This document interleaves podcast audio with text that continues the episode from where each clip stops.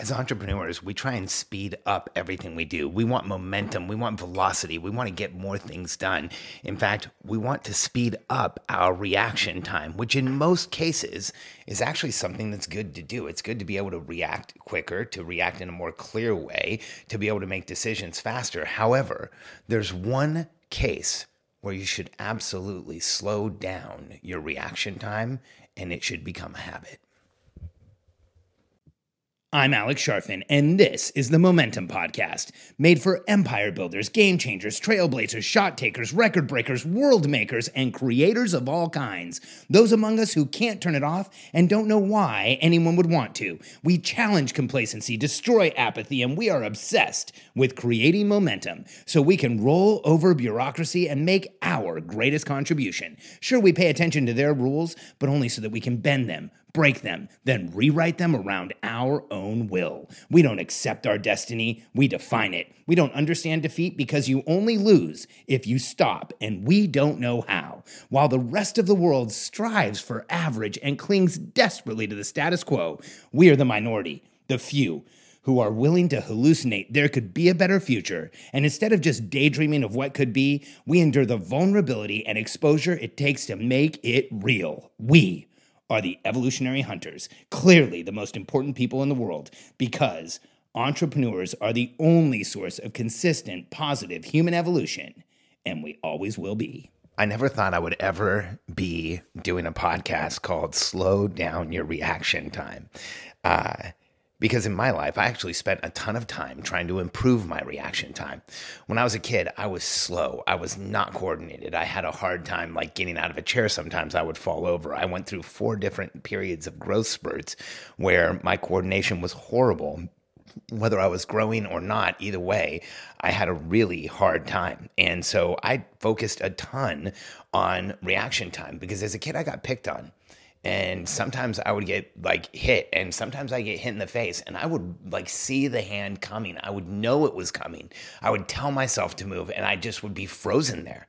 And so, reaction time has been a focus for most of my life. I actually went to martial arts to try and improve my reaction time and my coordination when I was in my early teens because uh, because it was terrible. It was just horrible feeling so slow. And and you know, I wouldn't say that today I'm radically above average, but I think I'm I'm somewhat athletic. And so it worked focusing on it, speeding it up. In fact, I think that speeding up my reaction time in what I did in my life sped up my reaction time everywhere so I can make decisions better. I think I actually do think more clearly. I think it all works together. But here's the challenge there's one time where, as entrepreneurs, we should absolutely slow down our reaction time. And this has taken me a lifetime to learn, and I continue to learn it on a daily basis, every single day. And that is, you should slow down your reaction time if you're ever triggered or upset, or if something has provoked you. You should slow things down. Because here's the habit we get into as entrepreneurs. When we are triggered or provoked or upset, we want to respond as fast as we possibly can because triggered is fight mode. Triggered is go mode. Triggered is get this done mode. You know, fight or flight kicks in. And when we're triggered, we want to get things done. We want to move through it. We want to move past it. And the challenge is if we're triggered and we're in communication with someone in any way, we need to slow down our reaction time. I will admit this is a place I struggle still today. I've gotten much better at it, much better at it. Uh, when I was younger, I was a complete and total train wreck. I, if I got triggered by a client, by somebody who was one of my clients, I would raise my voice. I routinely yelled at my team. I routinely got upset and emotional in situations where, you know, people were watching and I was in a leadership situation. Uh, responding when triggered was something that I, I, I, did all the time. It was, I, you know, I lived in a, um, a state of somewhat triggered. And so I didn't even think about it when I was younger and especially in my first few years as a consultant. But then I started realizing that, you know, by responding when I was triggered, sometimes things worked out, but a lot of the times there was a lot of cleanup work to do. A lot. And so, you know, here's what I know about us as entrepreneurs is that if you're a successful entrepreneur, or if you're an entrepreneurial personality type, let's open this up even bigger, then in some way, you rank on a scale of one to 10, if one being the least and 10 being the most, on this list of qualities, you're closer to 10 than a one. On intense, intelligent, focused, aware, relentless, restless, confident, driven, curious, enthusiastic, and bold. Would you say you're closer to the one out of 10? Well, here's what I can tell you about that list. That's that is successful entrepreneurs, that entire list. Now, in when we are in momentum. We are when we are in a good place, when we are moving things forward, when we are not triggered, we are intense, intelligent, focused, aware, relentless, relentless, restless, confident, driven, curious, enthusiastic, and bold. But when the pressure and noise goes up in our lives, our intensity can be seen as aggression. Our intelligence can be seen as arrogance. Our our our focus can be seen as being antisocial. Our awareness, relentlessness, and restlessness can, is seen as sensitivity, being cutthroat, and even hyperactive. It gets worse when the pressure and noise goes up in our lives, when we're triggered. The confidence that makes us successful, the drive that makes us move forward, the curiosity that makes us solve the problems around us can be seen as conceit, irrationality, and paranoia. And our enthusiasm and our boldness can be seen as being obsessive and risky. And that is the challenge. When we respond when triggered, we are much more likely to be seen as this second list aggressive, arrogant, antisocial, sensitive, cutthroat, hyperactive, conceited, irrational, paranoid, obsessive, or even risky. Let that sink in because it's taken me a lifetime to learn this. Today, I got a message from someone on Voxer, which is like a two way walkie talkie message system that records the message so you can play it back later and then you can record a message and send it to, back to the person. And I got a message on that system today and I was triggered and I responded immediately. And the the and I didn't realize until afterwards how triggered I was and the beauty of electronics and the pain of electronics is that everything's saved. So I went back and I thought, you know what? I think I was way more triggered than I thought today when I responded. And so I went back and listened, and I sound like the second list. It's hard to even say that. And then I immediately wonder should I even put this podcast out? But the fact is, if your coach or the consultant you work with or the expert you're following doesn't admit that they make mistakes all the time, then they're probably not trying that hard and they're not being transparent with you this this is something I've been working on my whole life, and I know I'll be continuing to work on it because it's gotten dramatically better. And the outcomes that I can drive in my life have become much larger and much more significant and much more filled with joy. But this is still something that I struggle with. I struggle with responding when triggered. I struggle with wanting to fight through things and wanting to go fast. You know, I spent my life trying to improve reaction time the irony is that the the epiphany I had ages ago was that there's times where you need to slow it down. One of the first times in my entire career I can ever remember slowing down my reaction time on purpose was when I was in my mid 20s and I was in a partnership that I've talked about before on the podcast where uh, a partner and I ran a huge consulting firm in Latin America, one the, actually the biggest of its kind, and we also had a very large events company, Latin Rep and Latin Channels. And we had gone out, and or we or Ken, my partner, had um, gone out and hired consultants to help us understand what we needed in the company. And in the time that he and I had been partners, I had radically improved profitability. I'd almost doubled sales. I'd brought in new clients. We we were doing well and uh, the team that I was managing was doing really well, better than it had before. But uh, he went out and found somebody whose solution was to bring in a new president, and I would report to that person since I was so young.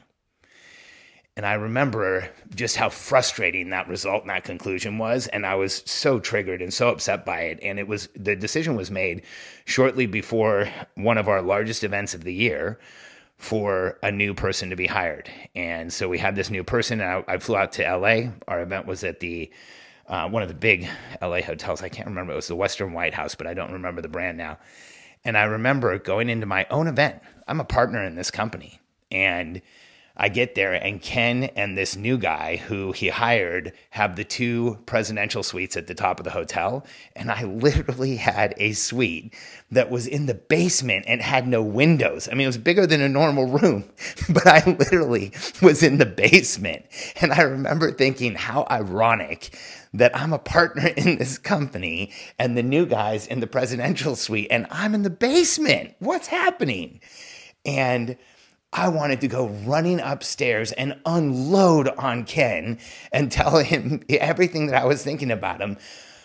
But I also remember thinking, I just didn't want to do this anymore. I didn't want to be in this situation anymore. I be, being partners with Ken was really frustrating and incredibly difficult, and I had an incredibly hard time navigating our partnership. He kept changing things on me, and there was times where I didn't really understand his motivations and and he would change outcomes. It was it was incredibly difficult. So I, I knew I didn't want to do anymore. So I didn't react.